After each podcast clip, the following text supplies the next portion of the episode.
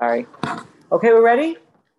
Parshas Noach, here we are. Ready to get started? We're starting from chapter 9. No, that's not true. Chapter 6, verse 9. Okay, that's where Noach starts. We missed Bereshis. A lot happened in Bereshis. We covered a bunch of thousand plus year, almost almost uh, 1600 years of world history, um, biblical years. And now we're starting, we're introducing Noach. Noach was actually introduced us last week, the end of the parsha, last week, the end of Bereshit, where we talk about we have the count of all the families and the genealogy and how we count, blah, blah, blah. So we have that Noach is born, and um, he's named Noach, which means a comfort, because he is going to comfort the the world.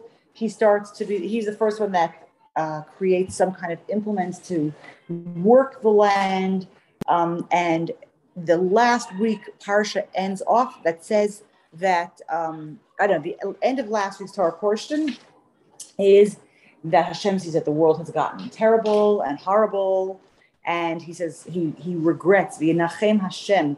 This is in chapter six, verse six. Hashem regrets that he created the world, and he says he's going to to destroy it all. And the and part and Bereshit finished. Yeah, sorry so what happens when you don't teach for a while, you trip over your words. Um, and the last week's Torah portion ends, Noach matzachen ben Hashem. Noach finds favor in the eyes of God. And now this week's Parsha starts off again, introducing us again to Noach and telling us what's going on. It tells us these are the children of Noach. Noach was a righteous person. Tamim hayabadarato. He was in, he was uh, righteous in his generation. He walked with God, and he has three sons. Blah blah blah. Here's a spoiler: there's a big flood in this parsha. Okay, I don't know if you know you, you got that one. So the majority of the parsha is going to be talking about Noah and the flood and the aftermath of the flood. That's the first six of it's it's talking about. It. And I think that I, I want to go through it a little bit more in detail and find. I know this is a very familiar story to a lot of people. There are certain things that are very important that we need to kind of repeat and and highlight, and then there's some other stuff that I want to share. Um, the first question I want to actually raise is talk, it describes, it gives two words to describe Noach. Tzaddik and Tamim. Righteous person and Tamim, a wholesome.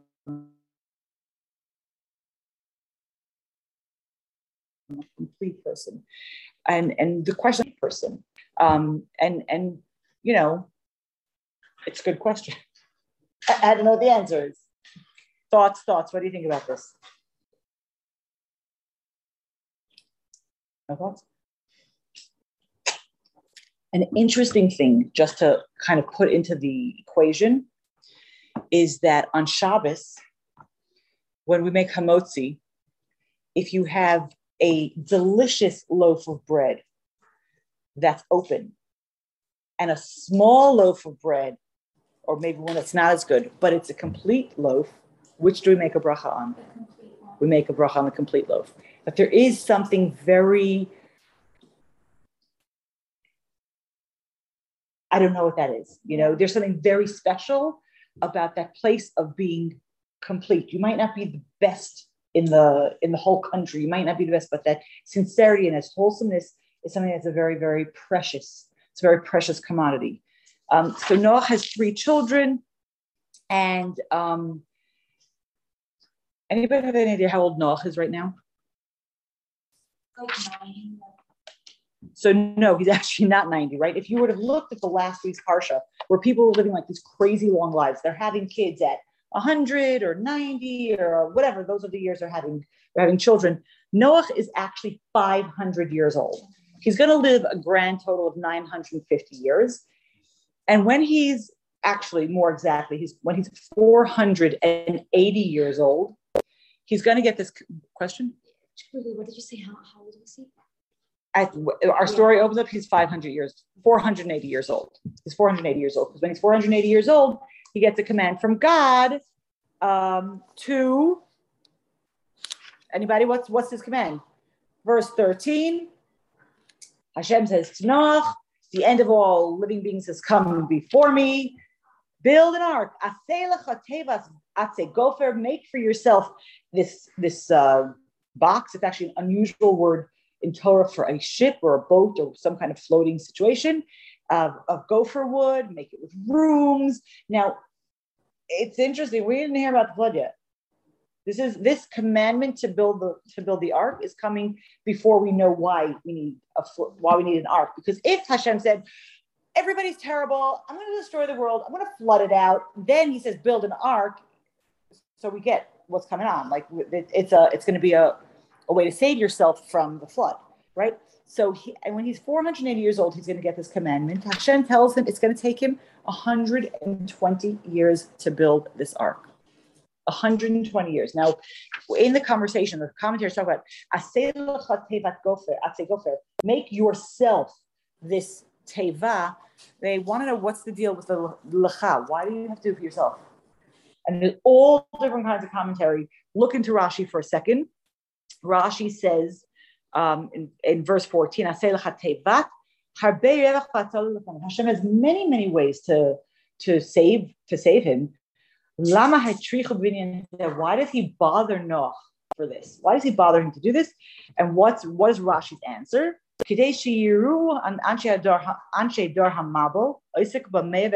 The people should see him. They should see what he's doing, and they should ask him, "What are you doing? Why why do this?" And he will say that Hashem's going to bring a mabul, and we're going to, you know, and maybe maybe people do tshuva. So so so Rashi immediately says that the lecha, if there's something, Noah is somehow being given a charge to do something that's going to change the world. Hopefully, if if he does this construction properly, then verse 17 that I'm going to be a flood is never going to come to pass. If he change, if he does his job properly. Sorry, I had a question. Yeah, was it also for him to kind of also as, as, as a test to trust Hashem because Hashem didn't tell him that there was going to be a flood. No, it's going to come very soon. It's going to be a few verses. It's it's not in years. He's not going to come in years. It's going to come in verse uh, 17. You know, a couple of he gives a couple of verses of instructions.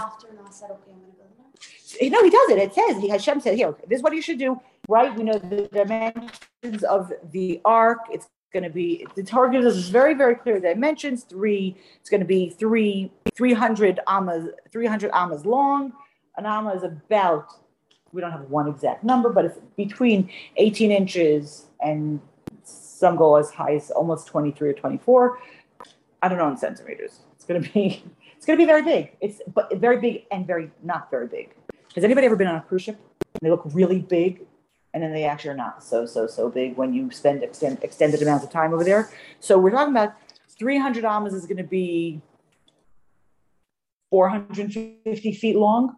Oh, it's what's that? A, a, football field, a football field and a half. It's like it's it's big, but not. We're going to see that they're going to end up spending a whole year on this boat. We're going to get into this. It's going to be a very. It's for what it's going to end up being. It's not going to be so big, but no, has to, there's something he has his charge, he has to do it all by himself. Oh, pause a second, I forgot. I want to start this class. I want to remind us that we're doing this learning as a, for a for shalema, for Yentisur Bas Yochevadora, and also for an Ilui Neshama. Today is a yahrzeit of Altashula Bas Hindel and Yosef Yitzchak. So I wanted to have the learning to be both in her memory and as as we separate from people who are alive and people who are not alive, and as a refuah shalema for Yentisur. Sarah or Sarah? But that's just Sarah, but that's okay. Um, uh, so then there's going to be this place that Noah, you know, so I'm thinking about this, you know, as I'm preparing the class, I'm thinking myself, you know, how do we mention this yesterday in class to drop but when I popped into your class? Like, how do we look at Noah? You know, it's very easy to be smug about when we look at him from 2021 and say, we would have done it differently. You know, how do you judge it? Like, it's easy to look at. He, he's not. It, he, he's complicated. He's complicated. And there's a way we would look at it and say, like, well, you know, God Himself told him, blah blah blah blah blah blah blah. What did he end up? You know, I, I think we have to like be able to look at him and reserve judgment at the same time. It's going to be not so not so easy to do that because you look at this and you're like, whoa, what's going on here? You know, but exactly? Is it we can judge before? No, no, no. I'm saying, I'm saying, we look at Noah, and when we're going to look at his story, and we're going to say, and we're going to come up, was he good? Was he not good? Was he? All these things. I want to remind all of us that with all of the things that we're going to say he could have and should have done better, which we're going to get into in a second, he still was way better than any of us, right? God himself writes about Noah that he's a tzaddik. You want to say he has this issue, he has that issue, he wasn't as good as this one, he could have been better than that one. God writes in Torah that Noah was a tzaddik. So when we look at him and his story, and it is a complicated story, and it is a maybe uncomfortable story at some points, I think that's something that we need to bear in mind when we talk about this, you know, uh, when we talk about Noah. So um, one other thing, which is I think is very interesting, like in the last week's parsha, we have this count of the generations. So it tells us about this person, Chanoch, and the Torah says, Ve'inena, and then he was not there. Doesn't say that he lived out his full years and he passed away. And Rashi says, because Hashem saw the direction that the world was going in and knew that Chanoch would not uh, fare well if he continued to live in the world. So Hashem took him earlier so that he wouldn't end up getting corrupted. So Noah is going to live in a very, very, very harsh generation. They are they are engaged in all kinds of things that are not nice and not good. And and and there's this place where he, in spite of being around all those people, is still keeping this place of tzaddik. He's keeping this place of tamim, this place of wholesomeness, in spite of what's going on all around him. Question? No? Okay. Yes? I was just wondering but I guess we'll get into what was exactly that can be judged. Like, what what are the things that can be judged before the flood? Because I know after he did questionable things, but before the flood happened, what is that? Listen, that okay, so here's the big question. So now we'll go, Hashem's going to tell him to build this ark. It's going to be this big, it's going to have this many floors, you're going to have rooms for the animals, right? Hashem, it's going to keep going. It has pitch inside and outside. It has to be very, very water, waterproof. And I'm going to bring this flood and blah, blah, blah, right? And then take all the animals, da, da, da, da, da, da, right? The first thing that we're going to say, and that that that that the sages actually hold him responsible for was where was his protest? Hashem says, I'm coming to destroy the world. Where was his protest and say, well, God, really is going to end up following the instructions that Hashem gives him. He says, I'm giving you a 120 year project. Okay, now we know that at the end of the flood, Hashem is going to actually limit the lifespan of a person to 120 years. We don't, you know, that expression, 120 years, it's going to be found first in Parshas Noach at the end of the flood. People beforehand are living crazy, crazy long lives. Like we said, Noach's ended up living 950 years. That's a very, very, very long time. So, but even so, even if you live 950 years, 120 years is a very big project. Like a big chunk of time. It's not like take a week at, you know, take a week and, and, and rig this up. 120 years is a big thing. And the Medrash says doesn't take 120 years to build a boat. It has to go back to Lecha. He has to do everything on his own. Noah starts, and Medrash says first he planted trees. And people said, why are you planting trees? He's like, because God is going to bring a flood and destroy the world. And I'm going to build a boat from these saplings when they grow and they become trees. And then as these trees grow and become bigger, then Noah's going to then become a lumberjack and he's going to cut down the trees and he's going to make them into boards. He has to do, when he says make yourself the boat, some of the commentators talk about that he has to own all of the materials. It has to be his own project. He has to do all of it himself. Most of the commentators agree that his son Shem helped him with the construction. So two people, it's still a big project, including planting the forest and taking care of growing the forest and growing the trees. You need long, long, long, you know, boards so you're not going to go to a Home Depot and get a bunch of two by fours and and and you know make a thing. You have to like do everything, and then you have to figure out how do we make pitch and how do we do this and how do we keep things together. So all of that, Hashem is giving him opportunity after opportunity after opportunity after opportunity to engage in people. And when they're going to say, "Why are you changing your career again? Why are you doing this? Why are you doing that? What's going on?" It wasn't like just put up the boat. It sits in your in your yard for a hundred years, and you just become the weirdo with a big boat in your yard. You know, he's constantly going to be involved in this. He's going to be involved, and he's going to be doing this, and he's going to change this, and this, and. And he did everything that Hashem asked him to do. He didn't not do what Hashem asked him to do, and yet, and yet, in 120 years, how many people did he convince of his cause? Not one Not one. In 120 years of interactions with people, and we have to assume that there were interactions, even if they were only coming in, you know, oh, look what up to now, you know, like how he, and it wasn't that he didn't speak, you know, we don't hear that he didn't speak to people, but, but, you know, this was his job. Hashem said, build an ark. At the end of the day, he was going to be okay. His family was going to be okay. You know, and sorry. So that that's the first thing that that the conversation and stages for sure say, whoa, whoa, whoa.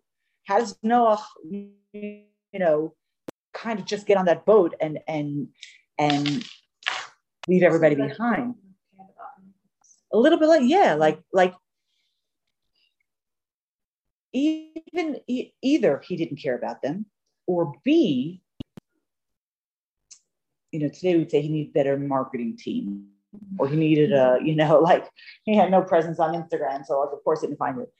Um, it, I don't know that it was even that he didn't care about them, but you know, sometimes we have we we look at mitzvahs and it's like I have to do it.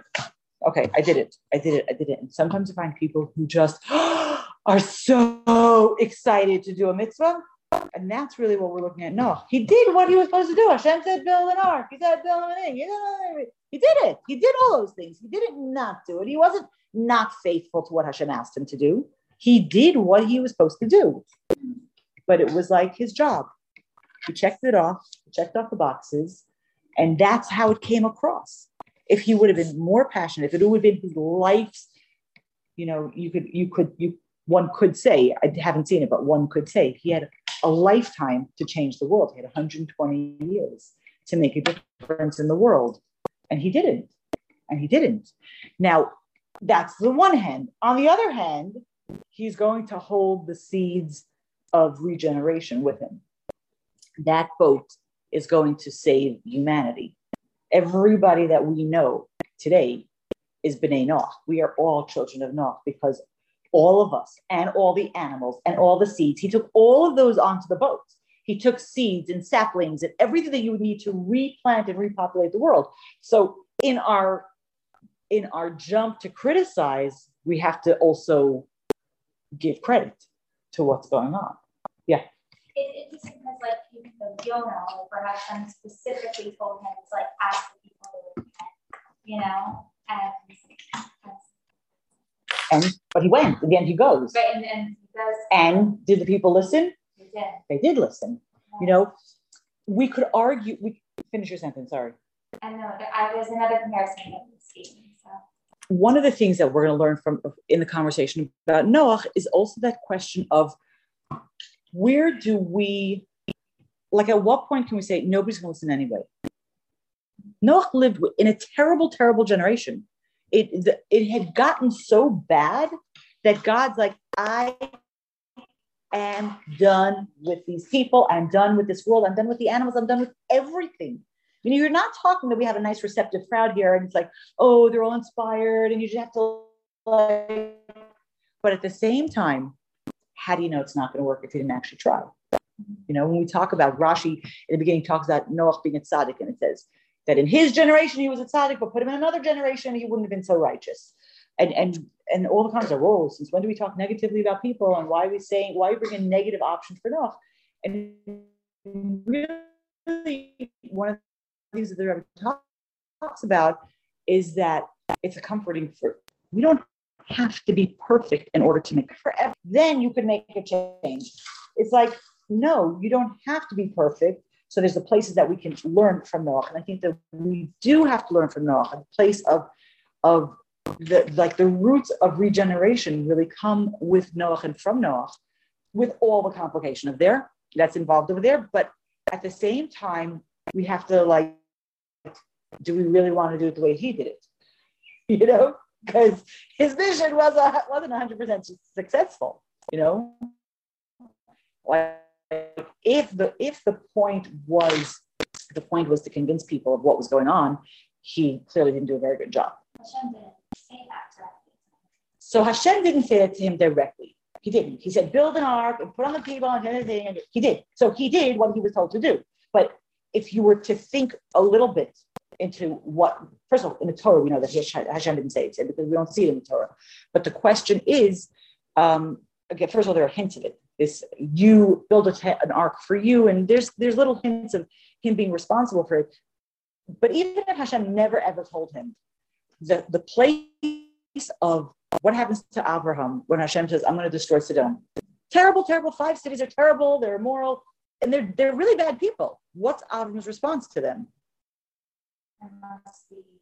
There's got to be somebody, and he starts praying. What there's anything? And he starts praying. Now, in the end, there weren't, and he walks away also, right?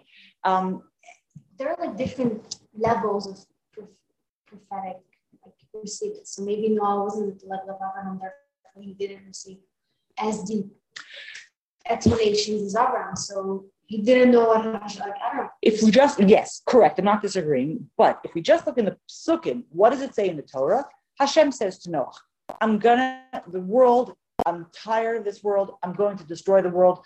Build an ark and save yourself and save your family and save save the animals and plants." And he goes ahead and he builds himself an ark and he saves his family and his plants and the animals. Right? He does that. Hashem says to Avram, "I'm going to destroy Sodom." He's like, "Whoa, whoa, whoa, whoa, whoa! How could you destroy Sodom?" Meaning, in the Torah communication, we don't see any difference in the back, we don't know what the back end is. You're right. Maybe Avram saw more, maybe Avram knew more. But I think that the question of, of one of the things that we see happening in, you know, Rabbi Sacks talks about this a lot. Through Bereshis and Noah, we see where people are learning responsibility, right? We see this is something that's being taught to us as a, as a, as a world. Adam and Chava, right? They eat from the from the tree of knowledge, and what's their response? What's their response? Hashem said to them, Why did you eat from it? What does he say? No, he doesn't say we didn't eat. What did he say? She gave it to me. And he, she says to Chava, Hashem says to Chava, Why do you? And he's like, What did she say? It was a snake. It wasn't me, right? This, this place of personal responsibility is, is not. And then what happens? And then we jump stories. Cain kills Abel. Hashem says to Cain, had, you know, what? Your, you know, you, you know, your brother's blood is calling out to me from the. So he doesn't say I didn't do it. He doesn't say I didn't kill him. What does he say? Am I my brother's keeper? By the way, as a parent, I say absolutely yes. You are in fact your brother's keeper, right? That place of uh, I have a moral responsibility to my brother, to to the other. Cain doesn't have that. He doesn't say I didn't do it. He's like, like, and so what? He doesn't see the moral issue with it. And with Noah, we're going to get to the place of saying, how much am I responsible for the collective? How much am I responsible for other people? Not my brother, not my family, the other. And Noah also was like, he did what Hashem said, but at the end of the day, he didn't feel responsible enough for the rest of the world in order to be proactive enough to make a difference. He spends 120 years building the boat he's involved he's you know and, and at the end of the day nobody comes on with him nobody's there with him which is pretty you know it's a it's pretty strong statement of of what he did to do. And at the same time i want to say as we as i am sitting here and thinking judgmentally about noah i'm like like you got to kind of chill it a little bit because because he's still way better than i will ever be. Doesn't matter that he didn't, in his particular uh, um, mission, it didn't work out so well, but he's still, it's very hard. I'm saying for me, it's very hard to look at it and not be judgmental about what he did or didn't do. Question. I feel like everybody mentions that generally we're very judgmental about Noah. But it's so interesting to me because the other about we could be as judgmental, for example, Yaakov, who favored one of his sons, and therefore the whole yeah. Egypt thing happened. Right. So right. I think that's also like a huge thing, but nobody talks about it that much as Noah, who basically we just like with hints that with hints we think that he was like not as righteous. Right. So it's interesting. There is a way of looking looking at Torah and learning Torah today, especially in Israel. It's called Begov Naim, where you're looking at Torah like learn, you know, don't learn parenting skills from Yaakov and, you know, all this kind of stuff. I have a very, personally, I have a very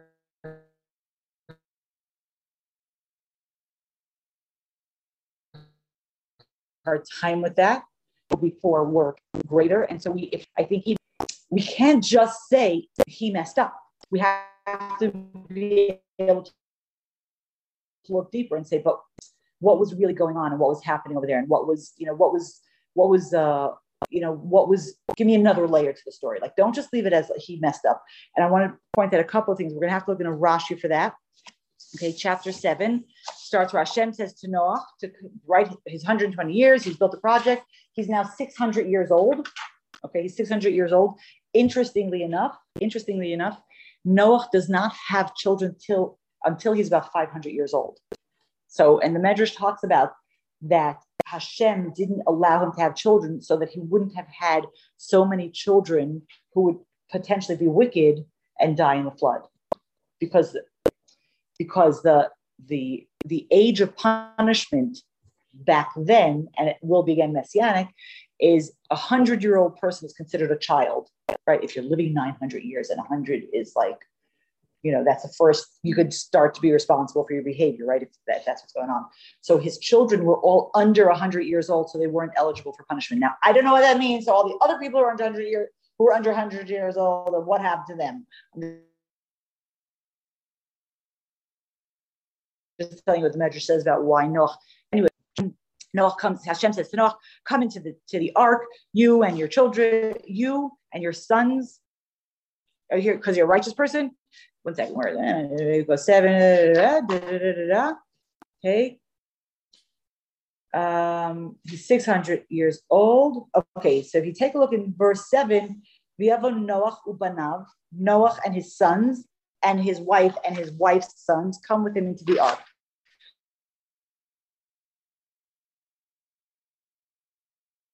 Okay, so a couple of things we're going to see. First, Rashi is going to tell us in verse 7 that the men and the women were separate in the ark in a time of such destruction. You don't get to engage in the comfort of a relationship with your spouse because the world is being destroyed. So they were not allowed to procreate in the ark. Okay. And the second Rashi has, do you have, does everybody have Rashi over here? You find Rashi? Yeah. Okay, so it says mepnei mehamabul that he comes in because of the the uh, the water, and so the, the plain text says that because it starts to rain, and so that's why he goes in.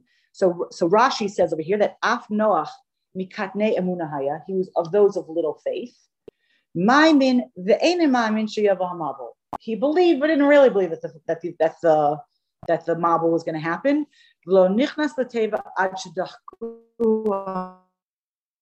And he didn't go in until the water pushed him in. So the tire in our house is a, is a tire from the Rup, from the Ropshitzer.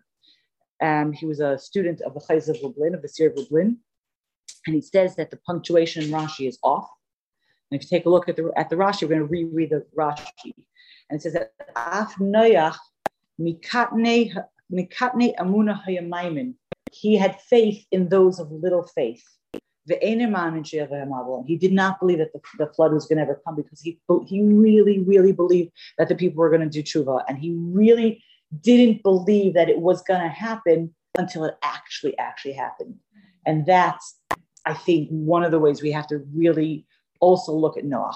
You know, like it's so easy to say, well, but I think that the place of saying he did it and he tried and he really, he believed in the people until the water said, dude, get into the boat. You're going to drown if you don't get into the boat. Just get into the boat already, right? That's one thing. And the other thing that Reb Levi Berditchev talks about is like a kind of a different take on the same thing is that he didn't believe in himself. He didn't, he had, he had very little faith in himself. He did not believe that people were going to listen to him. And that was what his big sin was. That he didn't believe that people would listen to what he has to say. And so he was acting in that kind of, you know, like when you really believe in something and when you're kind of hesitant, which when you really believe it, like you don't care if somebody thinks you're crazy. You don't care if somebody thinks, but if you don't really believe that they're going to listen to you, you come at any given situation very, very, very differently. And that's really where Noah was was starting from, according to the Levi But I really like that part of the Ropshitzer. I, I I love it because it gives such a twist on the on on Noach to you know I remember as a kid, we always grew up, and, oh no, such a tzaddik, such a tzaddik. Then you get a little older, and like, eh, but, but, but, and then like the Ropshitzer's Torah to me because it, it allows me to to believe to believe in what was going on. Um, now it seems like he really put, like, as you said, he didn't believe in himself. Right. That people listen to him. It seems like he really put his ego on one side and only listened to what Hashem said. And doesn't matter like what he thought. His whole himself is not important. That's why he also didn't believe that others would believe him. Right. Only Hashem. Nachon, nachon, but so he does seem like it's something to me.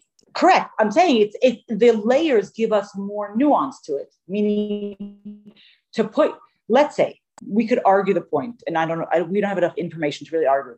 Is Noah somebody who's by nature an introvert, and therefore it's too hard for him to step out of himself and and speak to other people? So whatever he does is more power to you, or he needs to be introverted to protect himself from the influences of this terrible, terrible generation, and, therefore it becomes harder for him to interact with the people. You know, like either either way, meaning, and, and your point, if he's able to put his ego aside or his introversion aside or whatever it is, put it aside, and he is reaching out to people to speak to people and he is listening to Hashem, but at the same time, he doesn't truly believe that they're going to listen to him because he doesn't believe in himself. So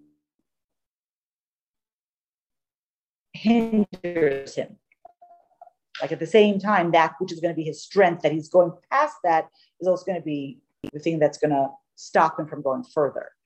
It's it's I I like he's just really so so complicated. He's so relatable. I feel like like Noah is just so relatable because because it's not easy. Whatever he's doing is not easy. And and and just imagine, you know, we don't hear about this. The Torah doesn't tell us that. What happens once they get on the flood? Once they get on the ark? And we're going to talk about that a little bit. But like, what happens when they're there and they're thinking about like the guy that they bought pita from and the woman who sold them flowers. Like, how do they feel about everybody who didn't make it on the ark? Like, I, I mean, you're right about who didn't make it, but but we're like that human place of what happens to them once they're on the ark, and they are busy because they're taking care of all the animals, but they're also not super super busy because you know, like they're there and they're they have a year. There's no place to go. There's no Wi-Fi.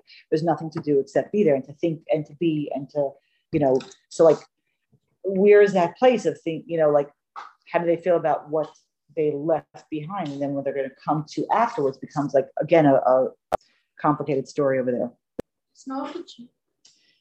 It's it's a good question. I, according to, are there any Jews at this point? Well, here's the thing, because I always thought that like no, because Avram was the first Jew, there were no Jews at this point. But then I was, we were, I forget when, I was talking with some of the girls, and I said, no, no, was a Jew. Like, there's some exceptions that they, they weren't part of like the Jewish nation, but they had like a godly soul. Well, everybody has, everybody's to have some kind of soul. The question is, do they have a more connected? The question is, the question of is, how important is the label? Because according to whatever we know,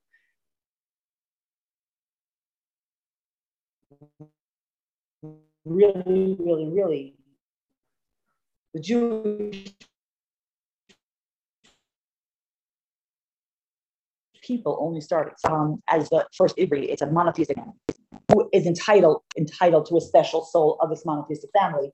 You could, you know, there was no way to convert to Judaism before Sinai. Either you were part of it or you weren't part of it. It was you could live a godly kind of but you couldn't become Jewish, you couldn't convert it. There was, you know saying, the mechanism for Judaism wasn't there. So was Noah Jewish? Did he have a special soul? For sure he had a special soul. God speaking to him, and he has a special soul. But is he Jewish becomes a much more complicated question because there aren't really going to be Jews for another thousand plus years. Right, correct. But you again, Brit Milah becomes for him and his children. It becomes a family. It's a family tradition as opposed to how can you join it? You know, it's not. How do you define what is Jewish?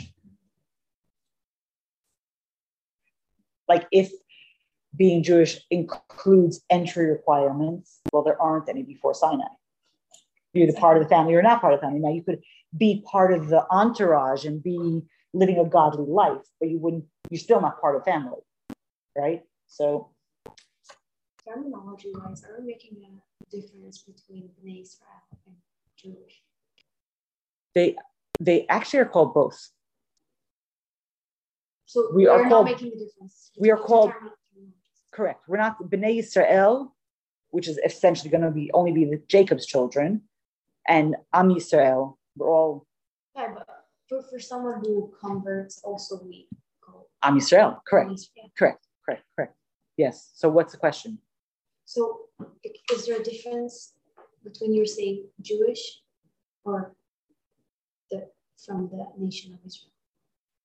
Well, the question is, can he be part of a nation of Israel that doesn't exist? Can Avram be part of a nation of Israel that doesn't exist?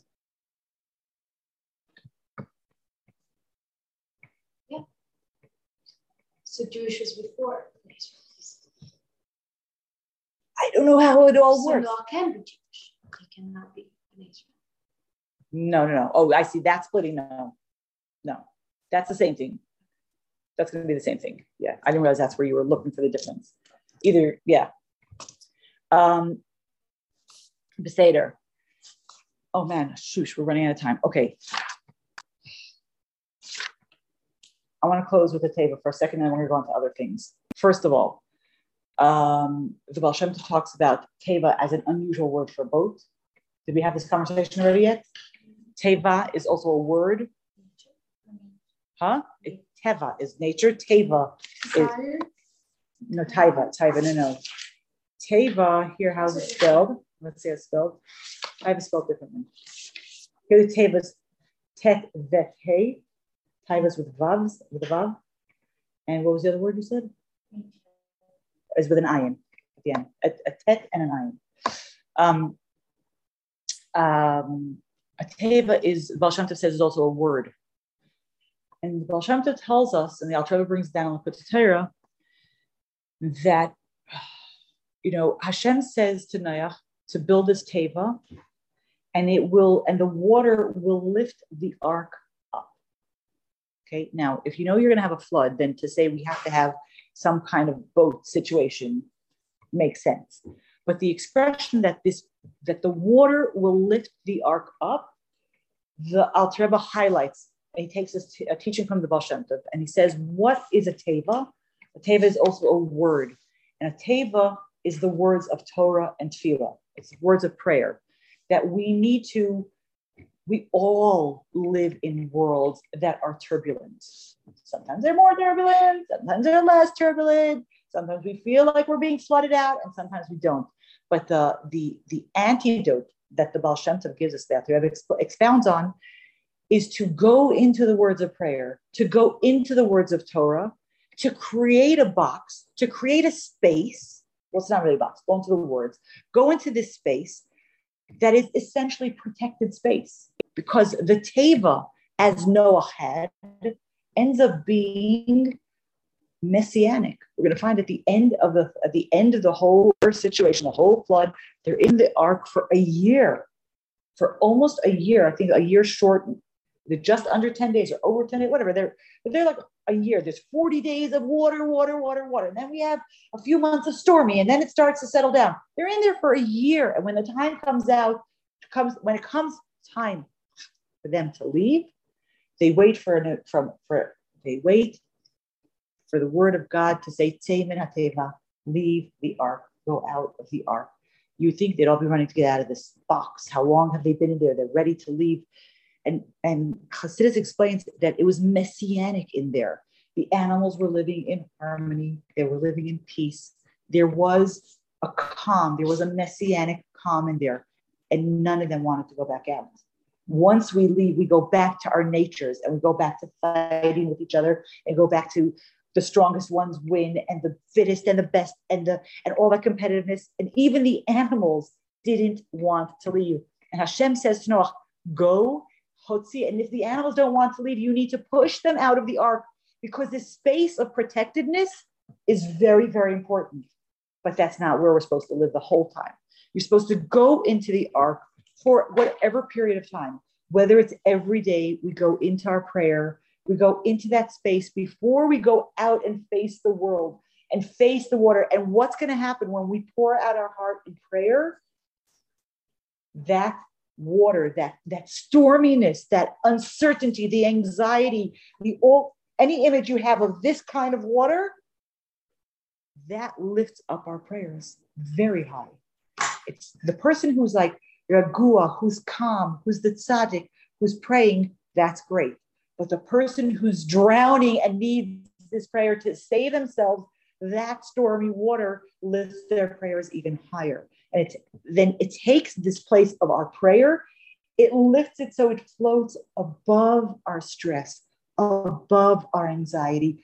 It's the cause of our frantic prayer is actually what elevates our prayer to such a deep level that we're able to be protected when we leave the ark because that's the point. The point is not to stay in the ark.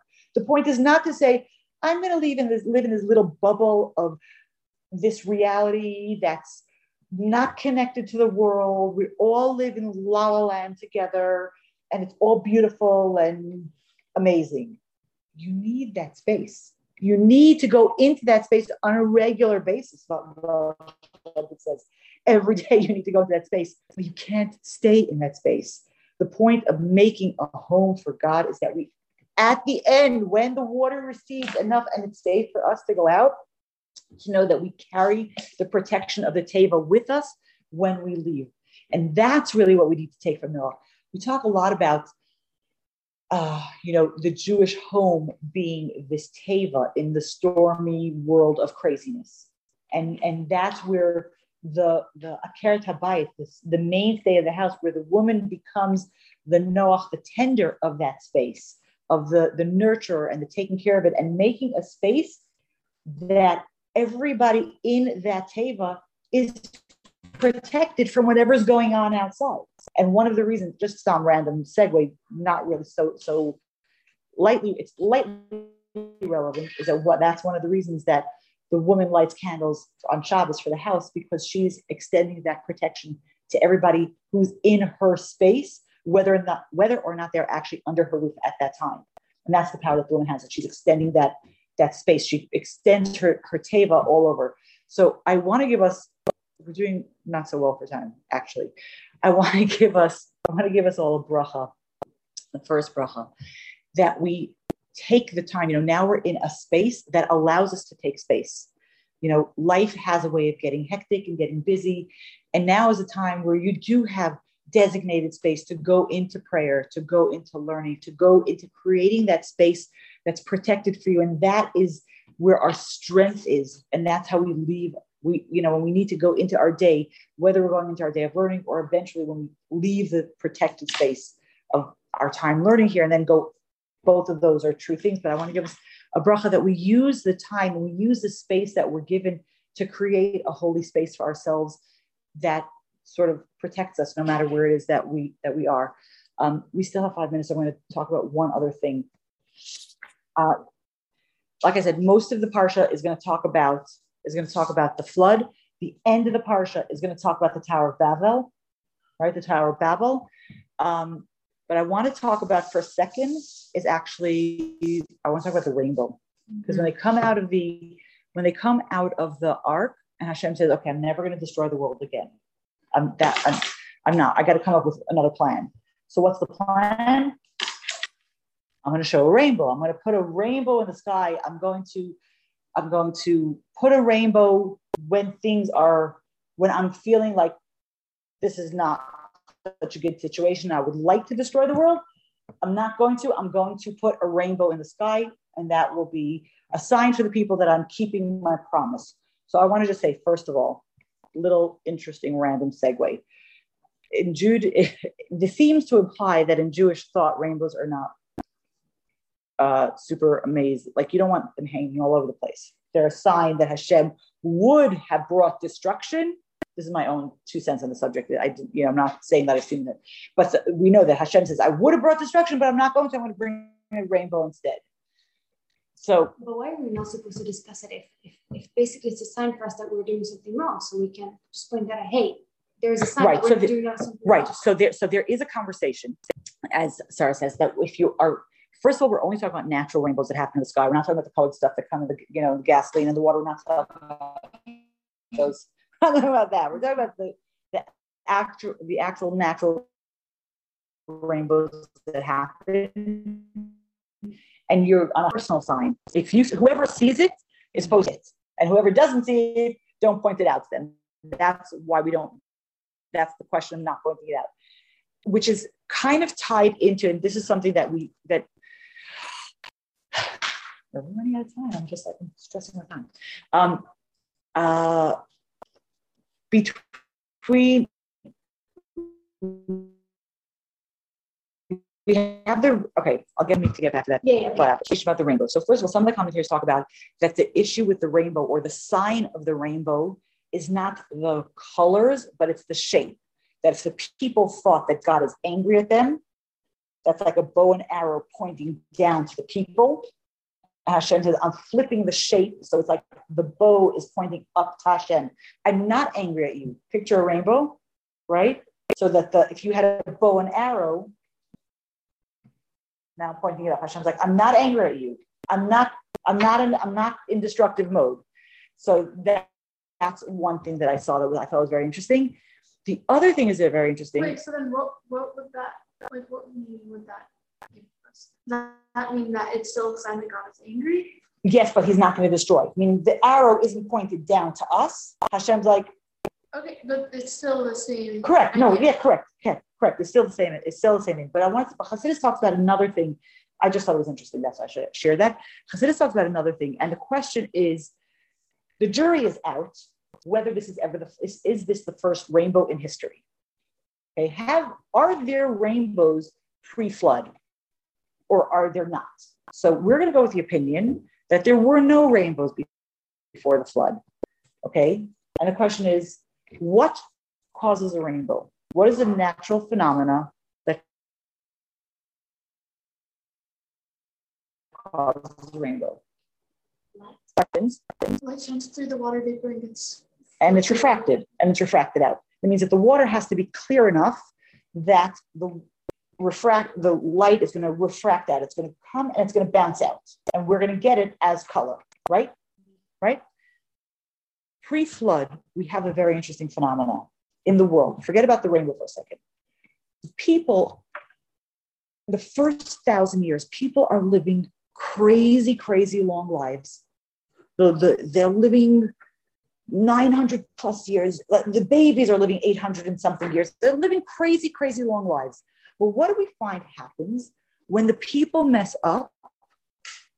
They don't have the potential for tshuva. They only can do, they can receive from Hashem.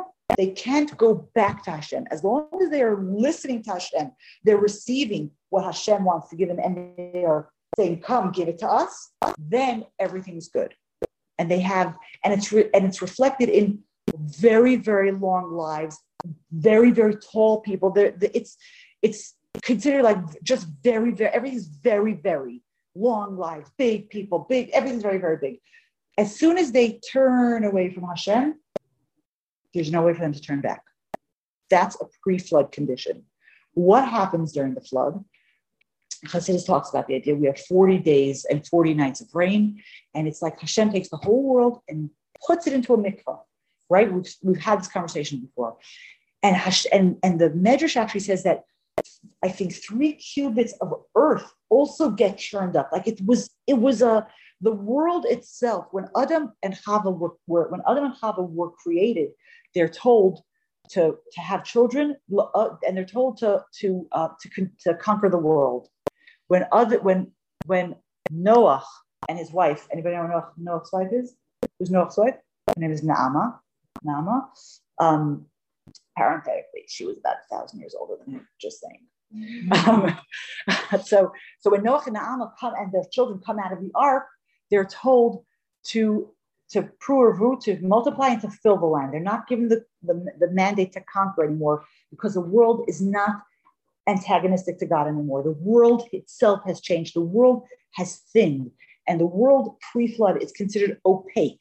And if you have an opaque layer of light, nothing is an opaque layer of water, nothing's refracting back out of it. Nothing is going back. That place of being able to react to Hashem also has a physical manifestation. And the physical manifestation is that there is no rainbow, that this was the first rainbow ever, in a, in a relationship with Hashem, where it's Hashem giving and we take and we agree. And as soon as we don't agree, we're done. There is no place for a rainbow. We don't refract. We don't have any relationship. We don't have any conversation. And the fact that we today we do have rainbows is a symbol of the relationship that we have with Hashem. That we might not live as long as them, we might not be as tall as them, but when we mess up, we can say to Hashem, we're sorry, we're going to do it better. We're going to refract the light back.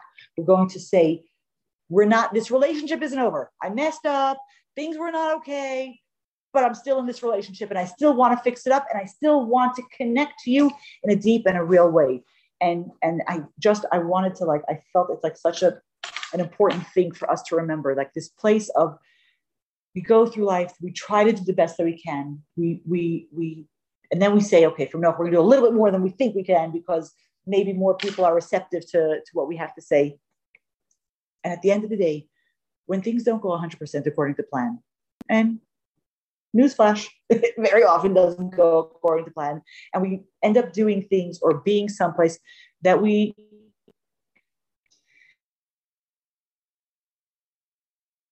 end up being there or saying that or doing that.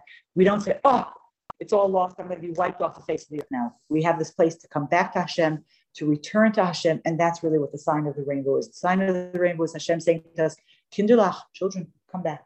I want you to, I want you to come back. I want you to still be in a relationship with me. I want you to be here with me. So I want to give us a bracha. It's today's Rosh Chodesh Cheshvan, and it's the first day of the month of Cheshvan.